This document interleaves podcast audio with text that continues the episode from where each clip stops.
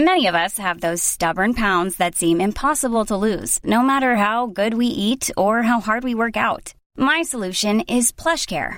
PlushCare is a leading telehealth provider with doctors who are there for you day and night to partner with you in your weight loss journey. They can prescribe FDA-approved weight loss medications like Wegovy and Zepbound for those who qualify. Plus, they accept most insurance plans. To get started, visit plushcare.com slash weight loss. That's plushcare.com slash weight loss. When you need mealtime inspiration, it's worth shopping Kroger, where you'll find over 30,000 mouthwatering choices that excite your inner foodie. And no matter what tasty choice you make, you'll enjoy our everyday low prices, plus extra ways to save, like digital coupons worth over $600 each week. You can also save up to $1 off per gallon at the pump with fuel points. More savings and more inspiring flavors make shopping Kroger worth it every time. Kroger, fresh for everyone. Fuel restrictions apply. Hey guys, it is Ryan. I'm not sure if you know this about me, but I'm a bit of a fun fanatic when I can. I like to work, but I like fun too. It's a thing. And now the truth is out there. I can tell you about my favorite place to have fun Chumba Casino. They have hundreds of social casino style games to choose from, with new games released each week. You can play for free anytime, anywhere. And each day brings a new chance to collect daily bonuses. So join me in the fun. Sign up now at chumbacasino.com. No purchase necessary. Group. Void were prohibited by law. See terms and conditions. 18 plus. Hi, this is Dahlia Lithwick, host of Slate's legal podcast, Amicus. If you're listening to this show, you might be interested in Amicus's live show that we're hosting in Washington, D.C. on Tuesday, May the 14th. My colleague, Mark Joseph Stern, and I will be talking to some amazing guests, including Sherrilyn Ifill and a sitting state Supreme Court justice all about how originalism, a relatively recently invented way of interpreting the Constitution, has taken over the Supreme Court and radically reshaped the law. It's been doctrinal rocket fuel for the conservative legal movement and facilitated the rolling back of abortion rights, the expansion of gun rights, and the obliteration of the separation of church and state. And as another wildly consequential Supreme Court term careers to its end, the court's originalists are on a tear. But there's something you can do about it, and we hope you'll join us in DC on May 14th to explore the possible pathways out of the current situation. Go to slate.com slash amicus live for tickets. Hang Up and Listen is sponsored by Audible.com. Audible offers more than 150,000 audiobooks, all available for listening on your smartphone, tablet, and desktop. Get a free book when you sign up for a 30-day free trial at audiblepodcast.com slash hangup. The following podcast contains explicit language. Hi, this is Josh Levin, and this is Slate's Sports Podcast Hang Up and Listen for the week of March 31st, 2014. On this week's show, we'll look back at the weekend's action in the NCAA tournament and assess the unlikely Final Four of Florida, Wisconsin, UConn, and Kentucky. Assess. We'll then discuss the NLRB ruling, which will surely be appealed 400 times. Labor relations. Northwestern University's football players will indeed be allowed to unionize, at least before the appeal. Finally, we'll scrutinize the contract extensions handed out to American League sluggers Miguel Cabrera and Mike Trout, the former of which has been. it's really hard to concentrate. The former of which has been pilloried because it's too expensive, and the latter because it's too cheap. Cheap, cheap, cheap, cheap. Far, far, far. Joined in Washington, D.C. It's been a while. It's been too long since we had some Favre talk. Should we just add a fourth topic? Sure. Favre. And Favre. uh, Can we talk about the jeans where they talk about how it's a U shape, not a V shape? Isn't it just like the nice way of saying Americans, you got a fat ass? it's a U shape. Well, the word fat ass doesn't scan well with the Favre fan. How about we go with U shape? Stefan Fatsis, the author of the books V Shape and U Shape, and Word Freak on Refusing to Panic. He's also the Friday sports correspondent for Wrangler Jeans, Talk Radio, Hattiesburg, Mississippi, and NPR's All Things Considered. How is how is it? How are you, Stefan? I'm well, Josh. With us from New York, back from his triumphant hosting duties in uh, Chicago at Wait Wait Don't Tell Me.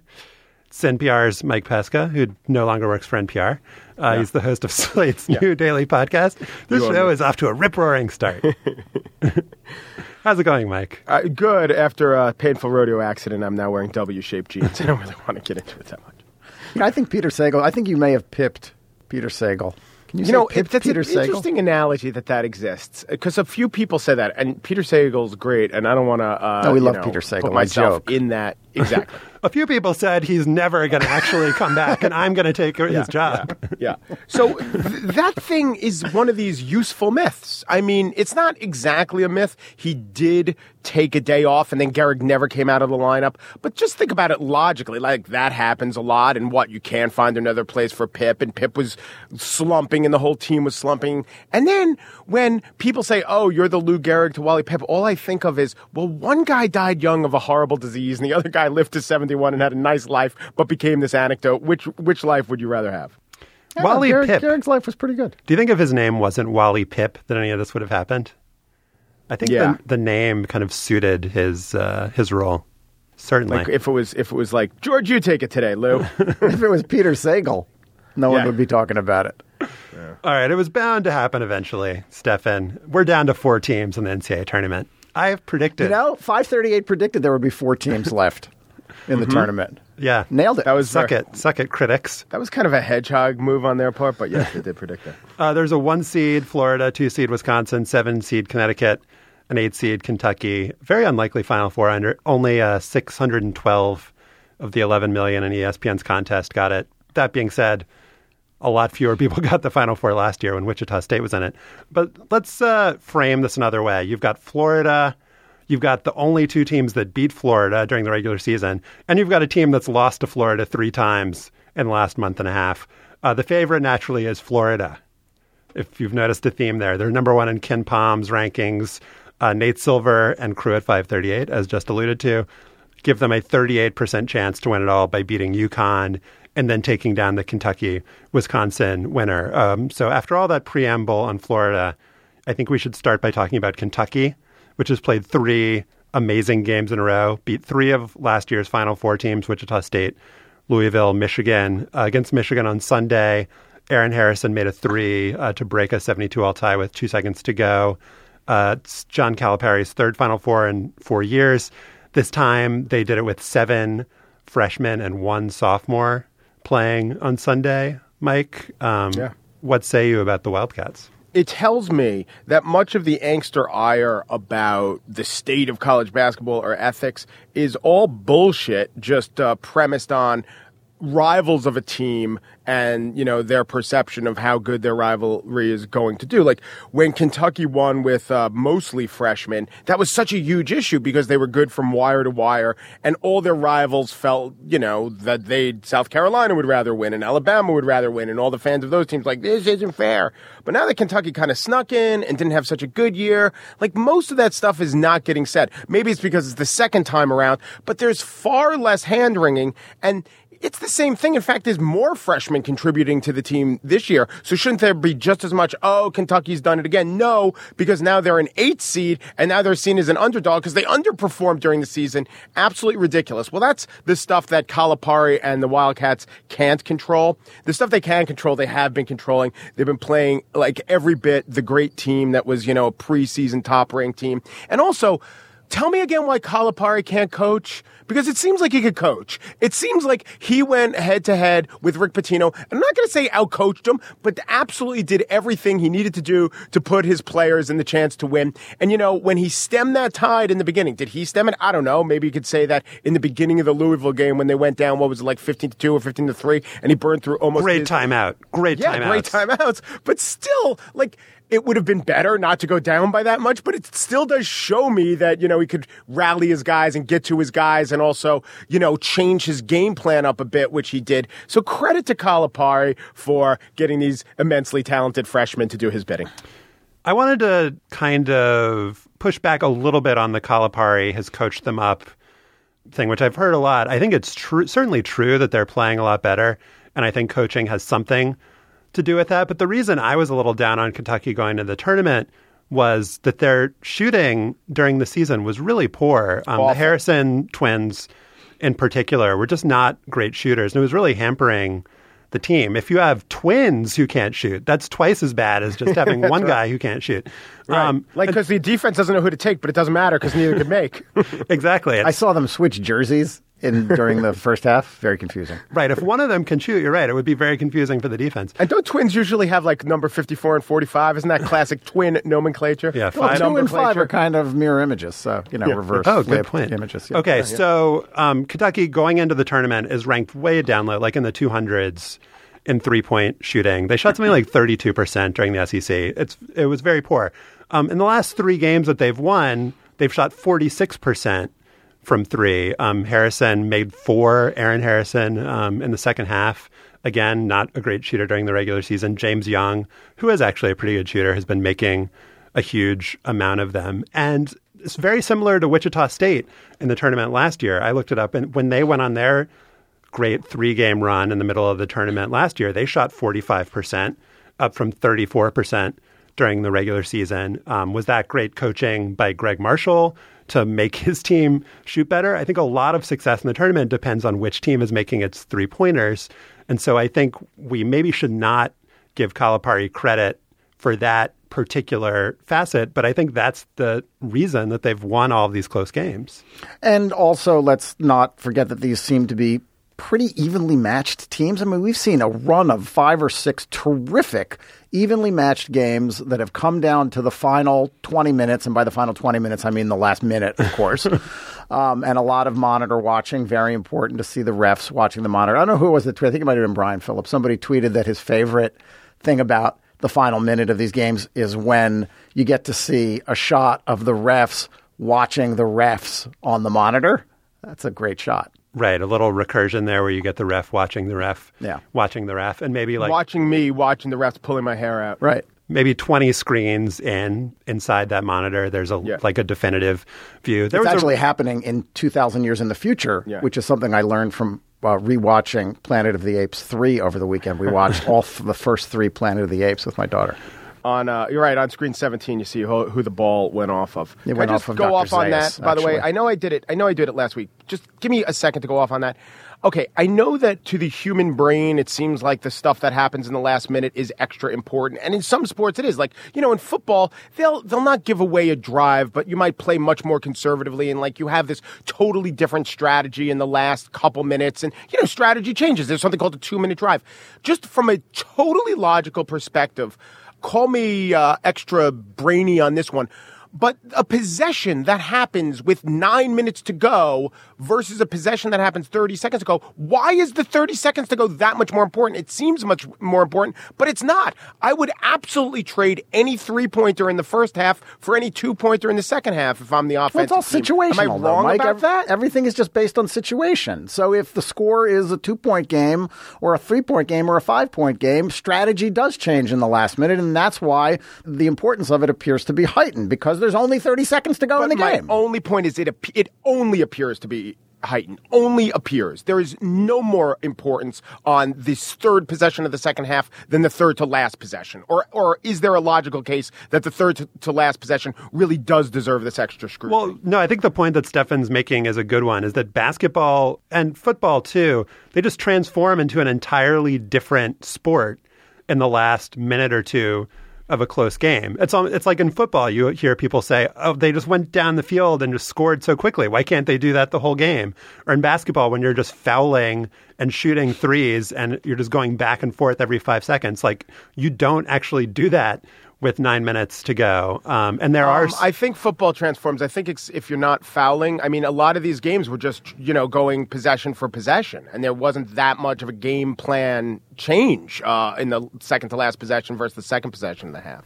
Well, just the point is that coaches um, treat the game differently, and there are specific rules. Like in football, if you go out of bounds in the last couple minutes of the half, the clock stops. Right, Um, right. There, there are different. Football, I'm, I'm giving you football. I'm talking about basketball, college basketball. Okay. okay. All right, fine. all right. So one thing that I actually uh, appreciated the the Arizona Wisconsin game, there was a clock stoppage with about two seconds left. They looked at this replay for about five, Five min- minutes. five minutes. Um, which I fast forwarded through on the DVR, but it must have been frustrating to people who didn't record the game.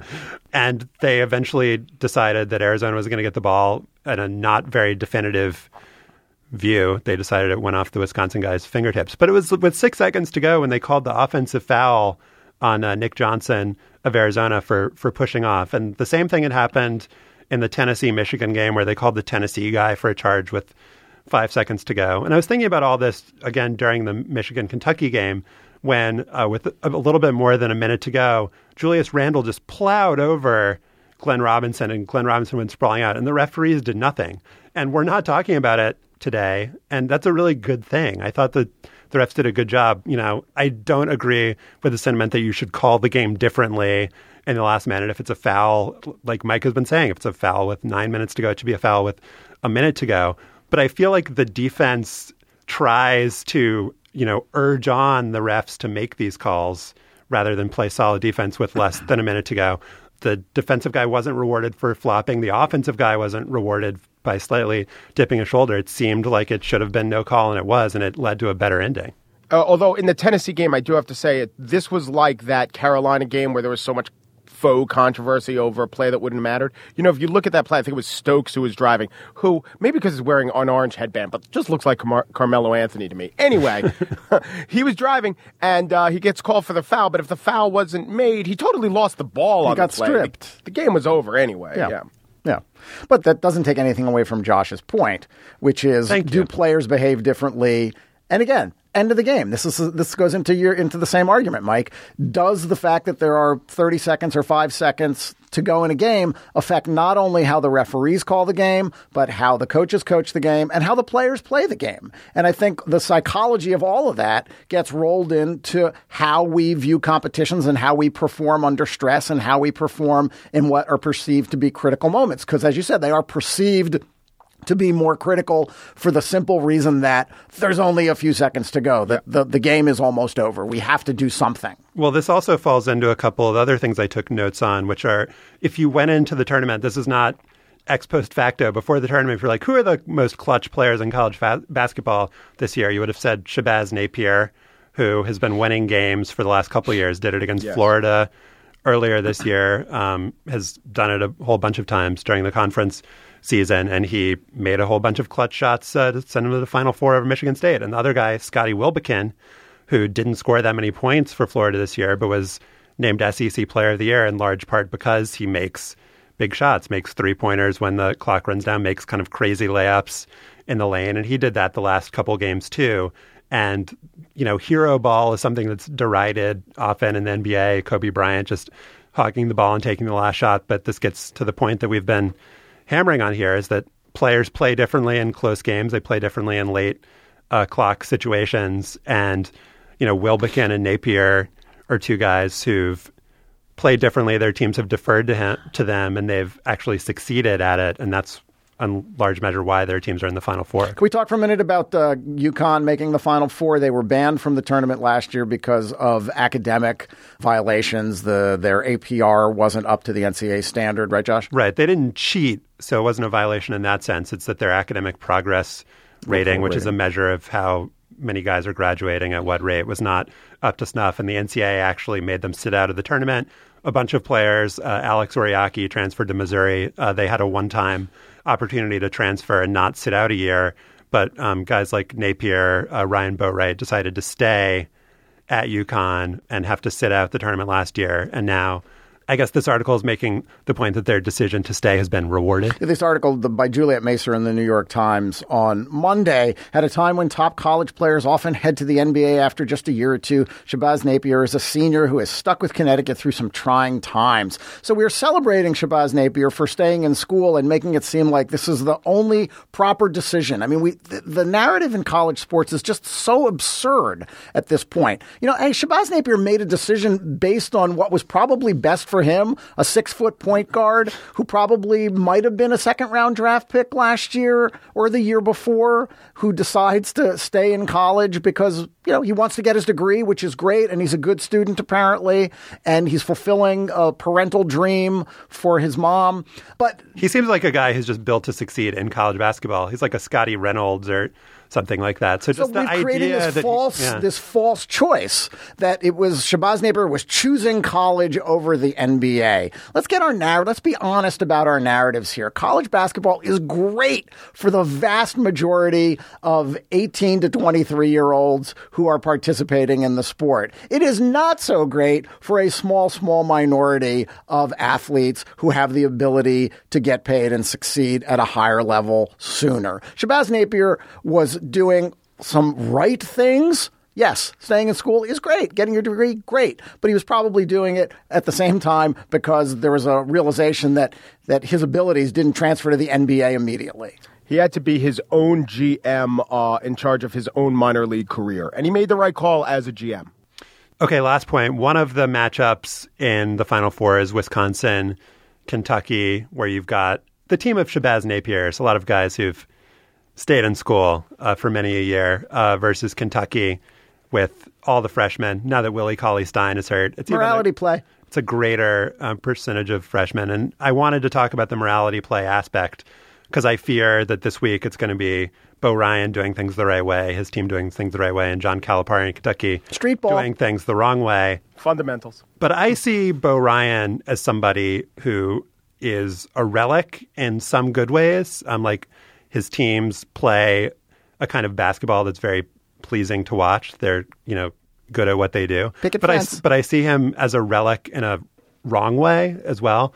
That he is all about the program in a way that I think is not justified or appropriate circa 2014. When I wrote about transfers uh, last year, he was one of the coaches who came in for special scorn for me because he banned one of his players from transferring within the Big Ten and within like a huge number of other schools. And then when called on it, was just so dismissive and sarcastic. Like, why is this an issue? Um, you know, why am I getting called out for this? Everyone does it. You know, how dare this guy leave his teammates? Um, you know, this from a guy who had a long term deal and left it in the middle to go coach at Wisconsin. Um, and Calipari is definitely more about the players than about the program. He encourages his players to leave for the NBA. He allowed Cal Wil- Wiltjer to transfer with no restrictions on where he went. You know, Calipari is not perfect. He's done a lot of, you know, messed up things and has run off players from his program. But if we're looking at this as a morality play, then I'd encourage you not to go in for the simple Wisconsin is better and more moral than Kentucky. Yeah, Bo Ryan just acted like what he is, but what you're not supposed to acknowledge, which is the CEO of a small corporation. And he didn't want a competitor to get an asset. And that's not the, oh, he's a great teacher thing that we always say, but Bo Ryan was being uh, appropriately selfish. And you're right. Call him out for that. And he is a good basketball coach. He's a great basketball coach, I but seems like to have no qualms. calling- Seems to have no qualms about anything that's going on in the NCAA, and that doesn't really make him unusual. But I just don't think we should single him out as a paragon. I do want to say that your idea of though naming the team uh, like uh, t- the teams sometimes have a second nickname, Rambling Wreck. Uh, Ryan's Wrong Way Relics. I like that idea. Let's do it. Our sponsor this week is Audible, the internet's leading provider of spoken audio entertainment. With our special offer, you can get one of Audible's more than 150,000 titles for free. Uh, this week, I am happy to recommend uh, Dan Jenkins' new memoir. It's actually a semi memoir, he calls it, his own self, a semi memoir. It's narrated by Henry Strozier. 10 hours of solid Jenkins listening. It's unabridged. Uh, Bryan Curtis, our pal over at Grantland, did a great uh, profile of Jenkins in the last few weeks, which I would encourage you to read as well. Uh, if you're a fan of the man's writing, I would imagine that you would want to pick this up. It's a treat for your ears. And thanks to Audible's great offer for Hang Up listeners. If you're in the United States, you never tried Audible before, you can get one free audiobook if you sign up for a free 30 day trial. You can get that audiobook and the trial, which is free, by signing up at audiblepodcast.com slash hangup. That's audiblepodcast.com slash hangup. So last week, a regional office of the National Labor Relations Board ruled the Northwestern University football players are employees, that they have the right to unionize. This was unexpected. I guess I read after the fact that it was unexpected. I hadn't known whether it was expected or unexpected. But according to smart legal type people, Michael McCann, Lester Munson, they said it was unexpected. So it was unexpected. Now it has to go to the full NLRB. Congress might get involved. Who knows uh, what's going to happen? But the ruling did, interestingly, enshrine the idea that college athletes are not students primarily. They're not students first, that they work 40 to 50 hours a week, um, that schools make a huge amount of revenue off of them. The 24 page ruling seemed like it went to great pains to establish everything the college athletes had to do, all of the demands on their time, as if it was anticipating an appeal or a challenge down the line. Uh, Stefan, what did you think of the ruling? And do you have any sense of how uh, this could change things in the short term? Let's be clear about how limited this ruling is. I mean, we're talking about football players and we're talking about football players at one private university. This couldn't be applied to public universities.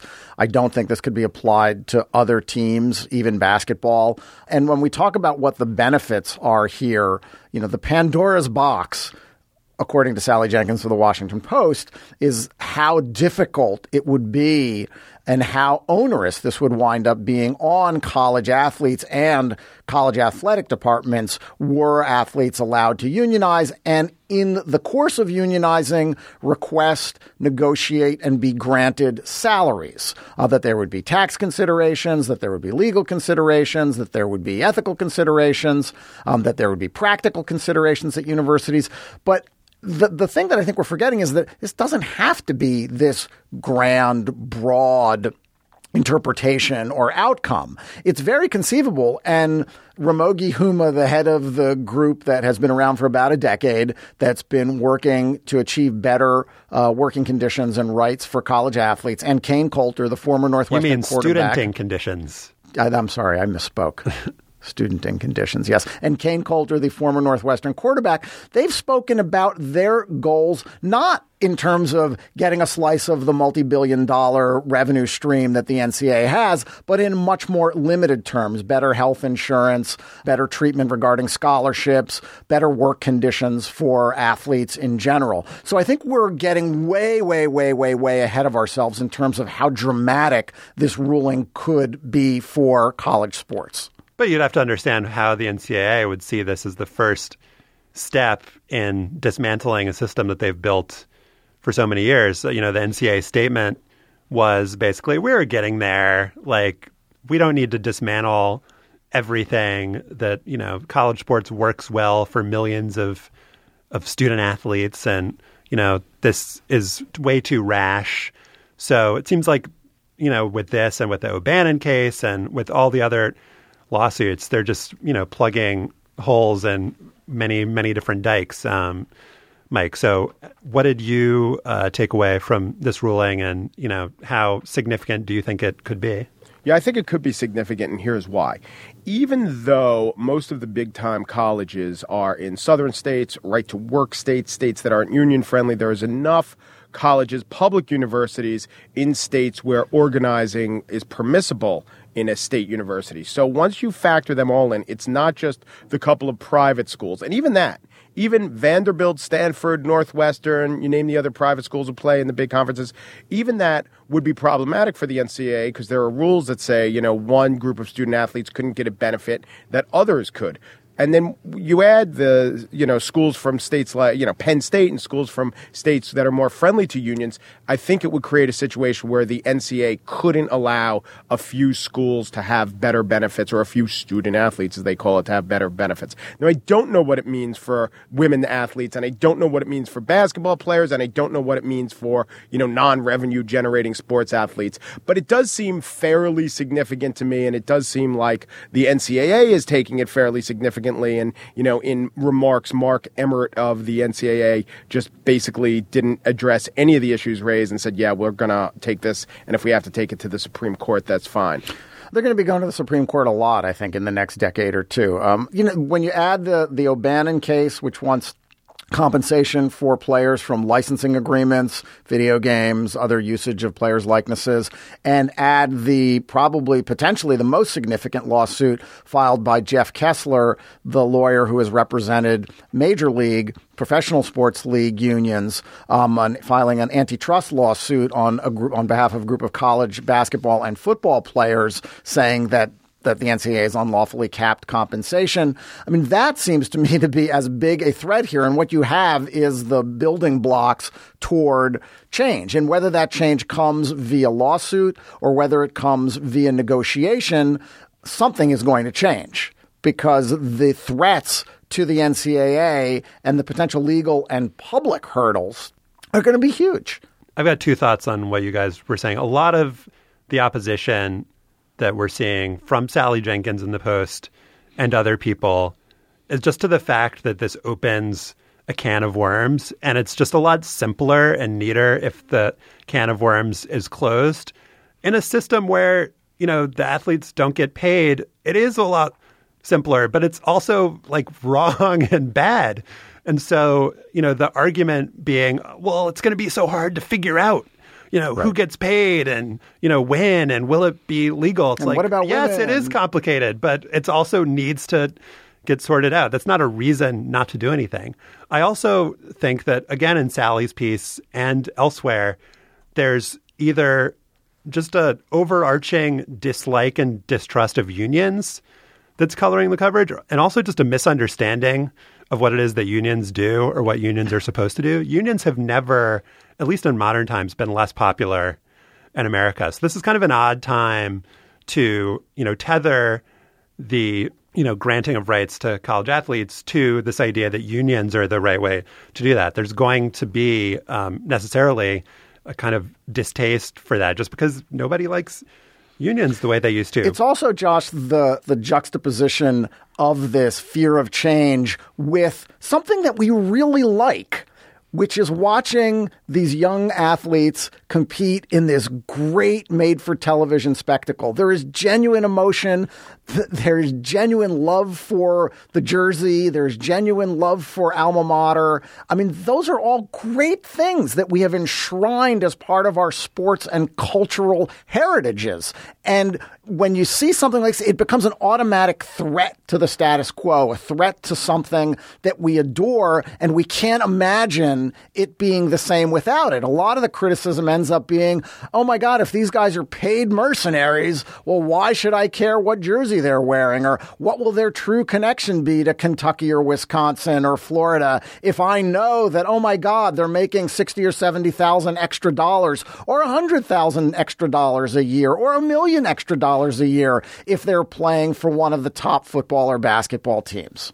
So Sally's piece, I thought, and the people are who are citing it over and over, it's because it was the best, the best put together argument. It had a lot of the discontents with this ruling summarized uh, in one column. It was the best version of that argument. But here's the huge thing that it gets wrong. It's what it sort of does is, and I don't think it does it dishonestly, but it picks apart a lot of the details. It picks apart a lot of the kind of tertiary considerations and the huge overall fact of the matter is that there is a principle that when there is an enterprise that is generating billions of dollars, the primary engines of that generation of money should be fairly compensated. And you can't argue with that. Like, you can't argue with that by saying, well, what about the women's lacrosse players? No, we have to keep our mind on the fact that when there is an enterprise making so much money, and that's significant because I don't think this ruling happens in the 70s or 80s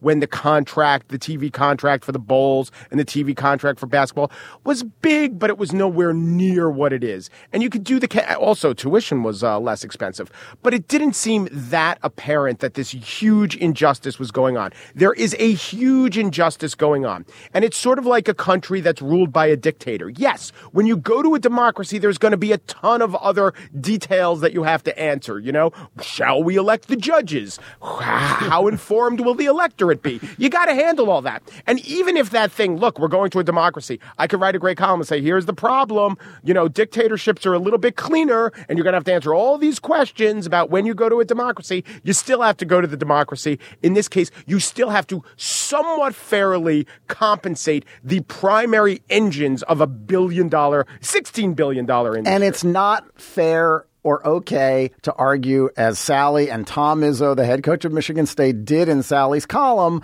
that athletes, quote, enroll at their institutions to mature, that they're already being compensated. And hey, we're, we're ignoring the fact that they are better served by staying longer in school and gaining this experience by being coached by Billy Donovan or Bo Ryan rather than going to the NBA. Sally asked a rhetorical question in her piece. Would Kwame Brown truly have been exploited by spending a couple of years on the Florida campus under the tutelage of Billy Donovan? As our wonderful intern Casey Butterly pointed out, Kwame Brown made $63 million in 13 years in the NBA. He was not ill served by the NBA Players Association. He can be tuteled uh, many times over. He That could- buys a lot of private tutelage. it does. So back to my point about the unions. Before unions existed, you had things like the triangle shirtwaist fire, like you know these horrible conditions, people dying in fires. It's not exactly the same, but I do want to make an analogy that the NCAA is just an ongoing triangle shirtwaist fire for the last hundred years.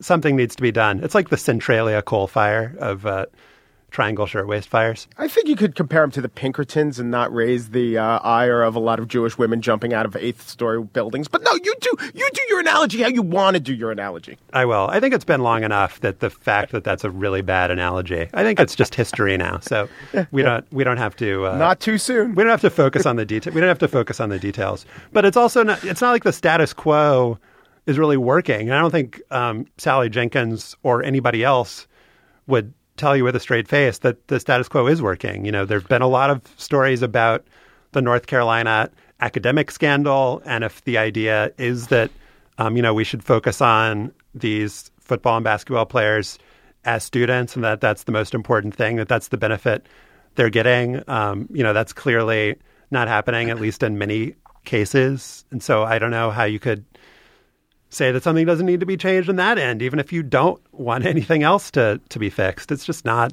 working. The other point that Sally makes that's kind of absurd is she kind of suggests that the athletes are greedy, that it's the athletes, the Northwestern athletes in particular, that want something unreasonable, that they should be grateful for their scholarships and the coaching and the weight room and the training. Well, Pat room. Fitzgerald makes more than uh, $2 million a year. So his hourly rate for coaching, you know, that they're getting for free, it's just off the charts. What a great Yeah. deal. Think about all the maturation and tutelage that could buy. They're developing emotionally, intellectually, and physically. And that's all the school owes them, no matter how much revenue is generated by Johnny Manziel at Texas A&M. Uh, let's move on. Let's move on. In 2012 and 2013, Miguel Cabrera and Mike Trout finished first and second in American League MVP voting in that order.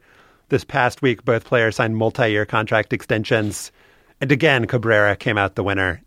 Speaking of money, let's uh, get into some contract figures. The 30 year old Cabrera, soon to be 31, got 10 years and $292 million on top of his current deal. This will kick in in a couple years. Uh, the Tigers made him the highest paid athlete in uh, baseball history. Meanwhile, the 22 year old Trout had to settle for a mere six years, 144.5 million. Uh, to say that Cabrera's contract has been ridiculed probably uh, would not be strong enough. Yahoo's Jeff Passan says it could be the biggest contract mistake in baseball history. Grantland's Jonah Keri says it's unconscionable and indefensible. Well, a sports writer I just made up said it could disturb Earth's orbit and send the planet hurtling directly into the sun. On the other side, Trout's agent has been defending himself against criticism that his client did not get paid enough. Again, we come to the morality of money, big money. Mike, what do you make of these contracts and the commentary about them? Yeah, well, uh, they're right, and like a lot of things that are right, you have to outdo your neighbor by making Earth to the Sun uh, analogies. So yeah, I won? uh, Yes. Yeah, you win. Fake sports writer takes for the win. So the Cabrera thing is just so terrible for Detroit, and I don't know that it goes beyond there. So that's a maybe perhaps interesting point I would make that it seems to be a uh, double barrel argument that people make, which is the Cabrera tra- contract is terrible. And of course it is because, you know, if you look where Pujols was at, in his age, he was doing better than Cabrera was and he fell apart. And they're basically, they're guaranteeing that the last four or five years of that contract, you're going to be paying a guy 30 million who will be worth, you know, if you're lucky, 10. But the other argument is, and this will raise the bar for everyone else and this will drive other contracts up and this will make your favorite player on your favorite team somehow harder to keep. And I don't think that's true. I think that this contract can just be an outlier and someone could point to it and then everyone else could say, yeah, and that was the worst contract ever. I mean, I don't know why Detroit didn't point to the Ryan Howard contract and point to the Albert Pujols contract and say, and those were terrible contracts and therefore we've learned not to take sluggers in their 30s and give them 10 year deals. But they didn't do that. So if another team wants to be idiotic, then another team wants to be idiotic. It doesn't mean your team has to be idiotic. And it also, in fact, means if you root for a team, you, you perhaps want them to be a smart team. That's an opportunity. Not being idiotic is actually an advantage. So everyone else who's a competitor with Detroit will say, all right, they locked up Cabrera for a couple years, though we didn't really think he was going. So in four years, they're going to have this huge lead weight on their contract. So don't worry about your team. Just say, huh, the Angels shot themselves in the foot with Hamilton and Pujols. The Tigers are shooting themselves in the foot. Pretty, you know, the Yankees usually shoot themselves in the foot. Pretty soon there'll only be seven teams who could plausibly compete in the AL because they don't have millstones around their neck. You understand, of course, that the Yankees really don't shoot themselves in the foot because they have enough revenue Yeah, okay, to to pay three hundred or three hundred and fifty million dollars in salaries on an annual basis. Baseball has never been richer. Baseball's national television deals were just re upped, and they are double the size of the previous television deals. Local television contracts are astronomical compared to where they were five, ten, certainly 15 or 20 years ago. And the Tigers are going to be able to renegotiate a new local TV deal in 2017 when Cabrera presumably will still, you know, retain most of his value. Mike Ilitch is an 84 year old owner who would like to win a World Series. The team has sufficient revenue to spend this on Miguel Cabrera. Part of Dave Dombrowski, the general manager's thinking, has to be that, yeah, this looks bad now. And when he's 38, 39, 40, you know, his production is going to go down. He's locking in these early to middle years between 31 and 36 and keeping his fingers crossed based on what he knows about his player that he will perform at a level that is close to where he has been performing for the last two or three seasons. I'm sure Dave Dombrowski is factoring in a decline. This is not a, in fact, this is one of the smartest general managers in baseball. Well, all of them are equally smart. None of them have been fired in two and a half years. Correct.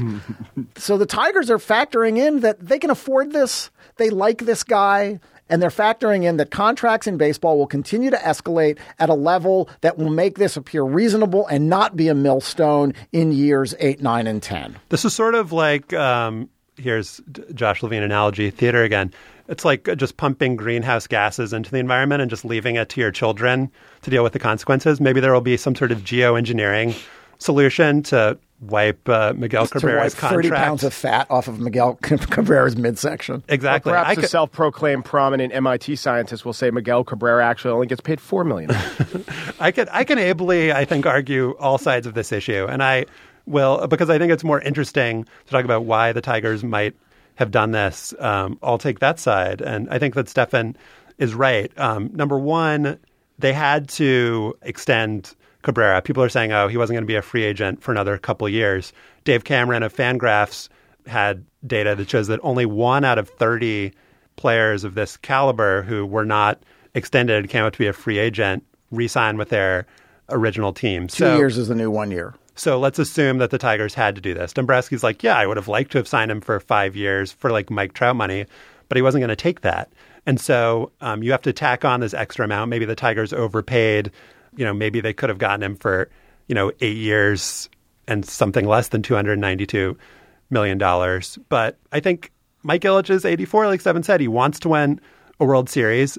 You know, people talk about it being a millstone around the team. There's no salary cap in baseball. The f- value of franchises is going like up 600% in the last however many years. I can't remember the time span, but it's not very years. it's not a very long time span. Team is worth a billion dollars. Um, rich dude wants to spend his money. I don't really see, you know, why it's unconscionable.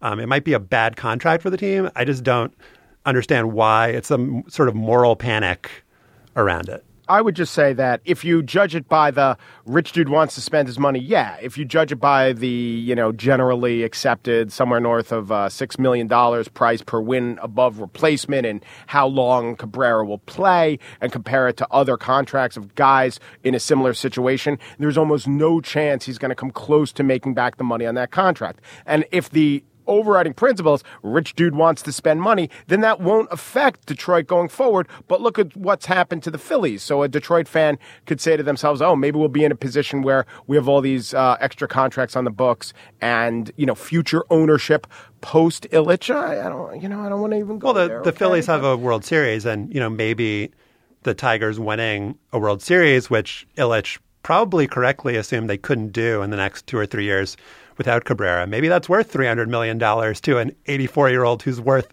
multiple billions of dollars. Right. But if we have statistics and we have ways of uh, judging a player and judging their value against each other, and we could say, you know, Kershaw's contract, if you look at how good other pitchers are at his place in history and how much, you know, the majority of guys who have done what he's done, he's done at this age have been, you know, perennial all-stars. A bunch of them have been Hall of Famers. Like there's a justification for his contract. So that's good. I like that argument. That contains a set of logic. Then if we take that logic, put it on Cabrera, it doesn't work. But then if we superimpose the rich dude wants to spend his money thing, yeah, it's sort of like a little bit of magical thinking. All bets are off. Why even bother thinking of things critically if we have the rich dude wants to spend his money But? I think we can do both. We can think critically about whether Just Miguel did both right here in the last 10 minutes. right. Um, okay, with Mike Trout on one side, um, you have people arguing that the Angels are getting an incredible deal on this. It's hard for us to fathom the idea that somebody getting six years, 144 million, um, is giving the team a bargain. But uh, that's definitely the case here. Again, if you look at Mike Pesca's beloved statistics, um, they're getting uh, to buy out three of Trout's free agent years. So if Trout went through arbitration for the next three years, he'd get a lot of money. Um, not 144 million, but he'd get you know at least 20 million a year for three years, and then he'd be a free agent at 25, and he would make Cabrera's contract, you know, now the richest, look minuscule by comparison. You know, 10 years, God knows how much, 400 million dollars, um, you know, to lock him up. So the Angels are getting to buy out three of those hyper expensive years for way less money. Trout is getting, you know, enough money to buy A planet. perhaps a planet that will hurtle into the sun, but a planet nonetheless. He'll have security. He'll never have to worry about a thing again. but will he have maturity and tutelage? He he can buy Kwame Brown tutelage if he wants to. You know, when a player gets security, it necessarily means that the team is getting a bargain. Um, so, did they meet in the middle? Trout's agent thinks that they did, and that both sides got a good deal. What do you think, Stefan? I think this is the kind of contract that fans should be applauding. You know, it seems logical for the team. Jo- Josh is a fan. I didn't know Josh was a baseball fan. It makes economic sense for the team. It makes fiscal sense for the player. It reduces risk on both sides because it locks in security for the team. They know that they will have this guy for six years. They can budget and sign other players accordingly. It locks in security for Mike Trout. It's a huge amount of money. Maybe it's not quite to market value, and we don't know what Mike Trout's market value is going to be in three years when he, or three or four years when he would have become a free agent for the first time. And critically for Trout, he becomes a free agent when he's 29 which is a peak earnings time in a baseball player's career. So he will have the opportunity to lock in a long, hugely huge, huge, huge contract. And this is a trend among the good teams. And even though um, maybe the Angels throw a lot of money around uh, uh, for guys like Hamilton and uh, some of their pitchers, Pujols don't work out. You know, Evan Longoria signed a similar contract. David Wright signed a similar contract. Like a young guy who's been with an organization their whole life, who sort of gives his team a bit of a discount. If they really wanted to push it on the free agent market, especially in a couple years, they probably could. And if all they cared about was, you know, fu- was maximizing future earnings, they could do that. But when you consider everything, and when you consider the fact that this is enough money to be so fine in life and so wonderfully set up for you and generations and not to have to worry about it, it makes a lot of sense. And the smart teams are doing it. And I think the smart players are taking it. But it's not what's fine in life. It's about market value, and that's how we perceive players, and that's how we should perceive players. If Mike Trout's worth $50 million a year, as Dave Cameron on Fangraphs posits, when he becomes a free agent, then he is taking a discount, and that as a as a player, or as an agent, or as a union, that is something that you should be concerned about. Yes. d- deflating the value of all players in the sport. I also think But that we in all those cases, I just want to point out that given the vagaries of injury, there was a consideration to take the money. in the. Absolutely. I just want to point out that we should be very careful about assigning moral value to taking less money. Um, and I think that that weighs on players. We shouldn't be concerned that it weighs on players the same way, like, you know, it weighs on someone who can't afford their mortgage. But, you know, there was an article recently about Peyton Manning not wanting to be paid more than Tom Brady. I think probably we could guess that Trout will be criticized for taking whatever huge free agent contract that he gets. And, you know, it hasn't worked out for people who've taken a huge amount of money um, in terms of how they're perceived by the public. Um, a lot of it is just because you, when you take that huge amount of money, you're entering the decline phase in your career. But I think there just is a distaste that people have for athletes to make a huge amount of money.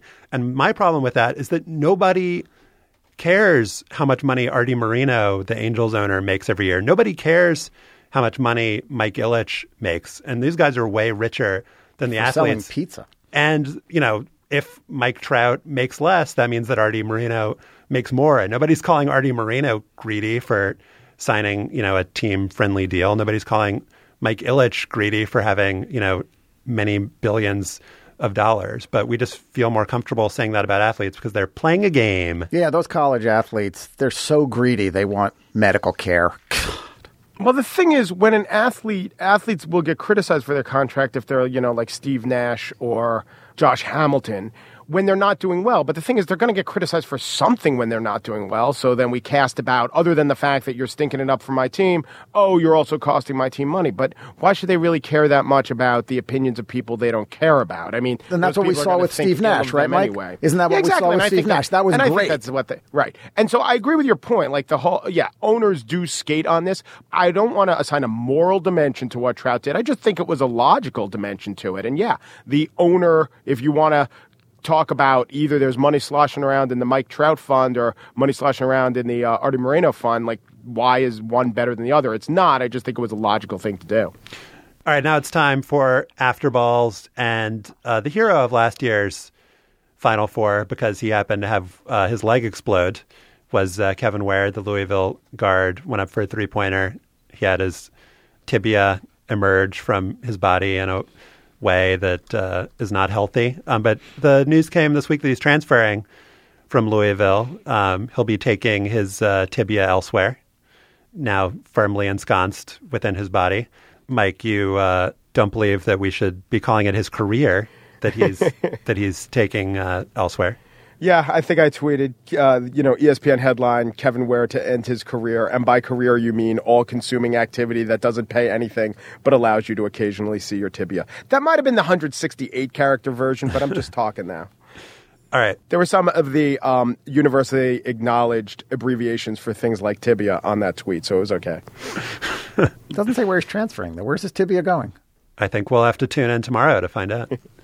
A very special episode of Where in the World is Kevin Ware's Jim tibia? Gray hosting. Jim Gray will be interviewing Kevin Where Ware's in tibia. world is Kevin Primetime Ware's tibia? special.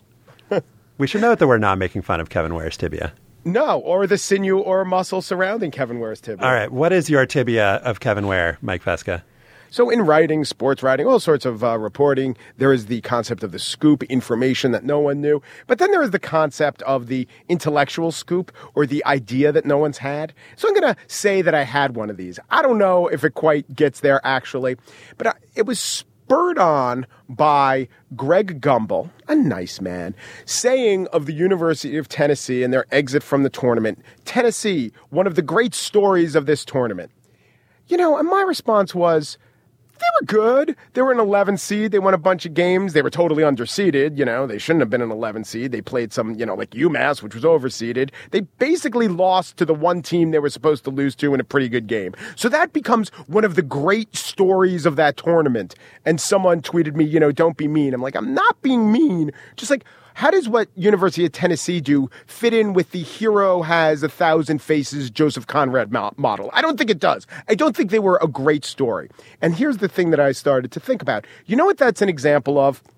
That's an example of just if you're hosting the studio show for a sport and you don't know a thing to say, that's the sort of thing you say about the sport. And so I've invented a term for this, and this is the baseline nonsense. Every sport has its baseline nonsense. And the definition of if you wake the guy who's the studio host for that sport out of a dead sleep and shout at them the name of a team or a player that they don't really know about, and he has to just kick it in into baseline nonsense default mode, he'll say things like, if it's the NCAA tournament, oh, that he's not just a coach, he's a teacher, or it's true amateurism at his best. They'll definitely say that, or, you know, this is an inspiring story. Lots of things about stories. That's why they call it March Madness. March Madness. He'll say that. That's the baseline nonsense. The baseline nonsense for baseball is grittiness and the, and the wisdom of these old, craggly old managers. And also, I think baseball more about civic meaningfulness, connection to a team in a city. So if you wake up uh, studio Boston host, Strong. That's right. You wake up and say, "Hey, how about the Pirates? Oh, they mean so much to the city. They haven't won in so long." And with football, baseline nonsense is, "Hey, one team beat another. What can you tell me? I don't know. I, you just made up the, uh, the manliness, toughness, and also a legacy. Everyone's playing for their legacies. Hey, on Every any sport- given Sunday, Mike. Any given Sunday. So you, Stefan, often talk of narrative. We all do. But I think baseline nonsense is a subset of narrative that is just like the default setting for spewing forth a bunch of stuff that most uh, viewers of the show will say, yeah, that seems pretty good. You can pretty much program a robot with baseline nonsense. And then if you throw it to uh, Chuck or Dan or Coach, they'll definitely have a little more to say about manliness or grittiness or how inspiring everyone is. So I thought that that Afterball had great momentum, first of all. Yeah, yeah. And I really liked how you established the run. I thought that really set everything else up. These It's very kids, important to do that. Mike. These kids. What can you say about them? Just a bunch of kids. You know, I, that's what you remember at the end of all this. They're just kids. Talk about how you were able to to pull that Afterball together. Just talk about that. Could you talk about? that's right. Uh, Stefan, what is your uh, Kevin Ware's Tibia? All right, last week I wrote for Slate about a Scrabble legend and a wonderful man named Lester Schonbrun who died last month at age 78. The piece was also about the lost culture of games, specifically the Chess and Checker Club of New York in Times Square, which was better known as the Flea House. Lester was a regular at the Flea House in the 1960s, along with an assorted cast of hustlers and kibitzers. One of them was named Nick the Wrestler. His real name was Kola Kwariani, short for Nikolaus. Kola, Kolaus, Nikolaus. He was born in Georgia in Tsarist Russia in 1903. He was a Greco Roman wrestler in Europe and a professional wrestler in Europe and the United States. There's a one minute clip on YouTube of him in the ring in 1934 against a former Olympic gold medalist, Henri Deglane. The website WrestlingData.com says Kwariani fought 527 matches from 1928 to 1953 against the likes of Ruffy Silverstein, Mr. Moto, Olaf Olsen, Super Swedish Angel, Slim Zimbelman, and Nikolai Volkov, aka the Bayonne bombshell, whom I actually remember watching as a kid. From Russia, weighing 242 pounds, wearing black trunks, Kola Kwariani. That was from a 1955 fight against Gene Stanley, and it's included in one of the top 10 matches of the 50s and 60s on the video Wrestling's Greatest Heroes, the Golden Era, which I'm sure Mike watched before going on Jeopardy. Kwariani loses, as he did a lot, because he was a Russian, a Georgian actually, fighter during the Cold War, this time on three body slams and a body press. In a story in the New York Times in 1958, Gay Talese described Kwariani as a brutal Georgian who learned wrestling from his mother, a six foot three inch, 205 pounder who learned wrestling from her mother. Kwariani worked with Vince McMahon Sr. in the 1950s. He managed a guy named Antonio Rocca, an Argentine who drew more than 20,000 fans to Madison Square Garden for a fight in 1960. And he also worked with the legendary Bruno Sammartino. He lived in the Holland Hotel on West 42nd Street. A commenter on one wrestling message board remembered the phone number, PL75124, because that was the number all the great wrestlers would call from all over the country and all over the world to talk to Kola about work in New York. But Kwariani's biggest fame came not from wrestling, but from chess. Among the Flea House regulars in the 1950s was a young filmmaker named Stanley Kubrick. For his 1956 film The Killing, Kubrick cast Kwariani as Maurice, a chess playing wrestler who's hired to start a fight at a racetrack to distract the cops and enable a robbery. Writing in the Times in 2008, David Mamet called that one of the great talk scenes in movies. It takes place in a fictionalized version of the Flea House, and the fight scene itself is a classic too. It begins with Maurice at a racetrack bar. Hey, how about some service, you stupid looking Irish pig? Hey, what's the matter with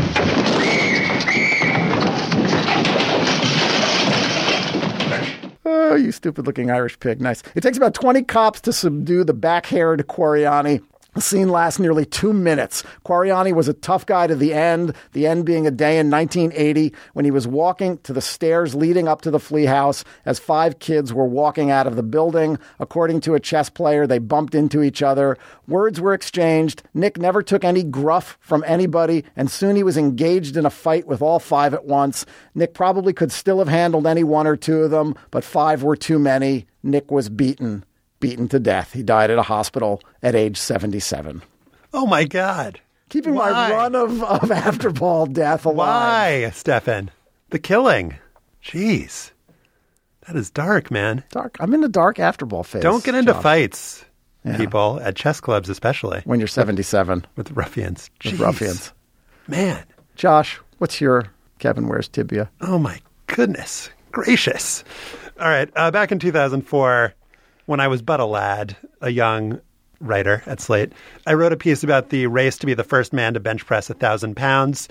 At that time, Gene Rychlak Jr. had the world record of 965 pounds. But oh, how much has changed in the last decade. Later that year, Rychlak became the Roger Bannister of lying on your back and pressing a half ton of metal a few inches above your hypertrophied pectorals, benching a record 1,005 pounds. Scott Mendelson pushed the record at 1,008, then Rychlak did 1,010. Ryan Kennelly went to 1036, then 1050, 1070, 1075. Finally, this past December 14th, Texan Paul Tiny Meeker bench pressed 1,102 pounds at a meet sanctioned by the Cajun Hardcore Powerlifting Federation, one of my top few powerlifting federations in Cajun country. Uh, the record has now increased by 300 pounds in the last 15 years. The reason largely is the development of something called a bench shirt. As I wrote back in 2004, the bench shirt has arms that jut out zombie like perpendicular to the chest. The position is awkward and fit so tight that lifters typically need help getting themselves into the shirt. As the bar starts to press the weightlifter's arms down, the load also goes into deforming the shirt. And these shirts are so taut that for the bar to even reach the bencher's chest, the fabric has to be compressed with incredible force. Uh, Rychlak once had to abandon an 890 pound lift because it was not heavy enough to deform his bench shirt and have the weight reach his pectoral muscles. Um, I talked to a bunch of biomechanics professors, physicists, and that sort uh, back in 2004. Uh, one of them told me that he would consider it cheating to wear this shirt because it helps you out mechanically. You might as well have a pulley, he says. Um, the top uh, benchers, the ones who wear the shirts, will all tell you uh, one thing uh, repeatedly the shirt alone is not going to lift all that weight. And this weight is uh, certainly very heavy. Scott Mendelson told me that when he uh, tries to bench press a thousand pounds, I can feel my bones flexing. I'm sorry if Kevin Ware is listening to this after ball. It must bring back uh, bad memories. Uh, Kennelly told me the first time he did it, he heard a humming noise and had blurred vision. Now my central nervous system has adapted to it. I'm used to it. So that's a positive. Um, how much exactly does the shirt help? Uh, last year, Eric Vanilla Gorilla Spoto, Vanilla Gorilla and Tiny. You can see like the the movie here, sort of like uh, you know the good a good back and forth. Vanilla Gorilla, Tiny. I'm a tiny guy. I'm a I'm a Vanilla Gorilla supporter. I think it's a buddy picture. It helps if you pronounce it the way like people from Florida pronounce vanilla. How is that, Mike? Vanilla. Vanilla Vanilla Gorilla. Yeah. Do you think maybe he'll go up against Grape Ape? Maybe maybe it could be uh, that sort of contest. So anyway, uh, Eric Spoto set the record for a raw bench press. Uh, that's a lift done without a bench shirt, and that record. Anybody want to guess? So if it's eleven hundred two with the shirt, what's the record without the shirt? Mm. Play along at home, listeners. 995. 977. It is 722 pounds. Oh, so, even the 900, even the old record was bench shirt assisted. It's all bench shirt. It's all shirt. Right. So it, it helps you about 380 pounds Right. worth. So That, think that whole that whole you can't do it with the shirt alone. Does that remind you of another argument about athletic performance and a substance? Mm. so. Spoto is not performing totally raw. The video of him lifting the 722 pounds shows him sniffing something before he lifts. That's ammonia, smelling salts. Uh, the guy who filmed the video explained that it's it wipes out negative thoughts about whether you can get the lift. Then he goes on to say, mostly because it burns like the F word. And you can't really think of anything else. So if you're trying to lift more than 700 pounds, either wear a shirt that assists you mechanically or just sniff ammonia. Either way, it'll work. Um, good luck to you all. Don't get trapped underweight. Use spotters. Spotters are very important. Couple follow up questions. Are you ready? Yeah, go for it. Are all these guys you're talking about American? I believe so, yes. Yeah, it's because it USA. strikes, USA. it just strikes me as the case because uh, you know a European would not respond to a thousand pounds. It's just whatever it is in the metric system. That's a good point. not at all important. Two, don't you think just like the Sherpas get short shrift with the climbing Everest thing? What about the spotters? I mean, the first guy to spot a thousand pounds, that guy deserves a shout out. And do the spotters are there spotter shirts? And if not, can we make them? Tenzing Norgay, spotter. We'd love your feedback on what we talked about today. You can email us at hangup at slate.com. Also gather links to the stories we discussed at slate.com slash hangup. Subscribe to Hang Up and listen in iTunes. You can find us by going to itunes.com slash slate podcasts. When you're there, leave us a comment and a rating. Become a fan of Hang Up and Listen on Facebook, facebook.com slash hang up and listen. Our intern is Casey Butterly. Our producer is Mike Vuolo. The executive producer of Slate's podcast is Andy Bowers. Remember Zelmo Beatty, college basketball Hall of Famer Zelmo Beatty. And thanks for listening.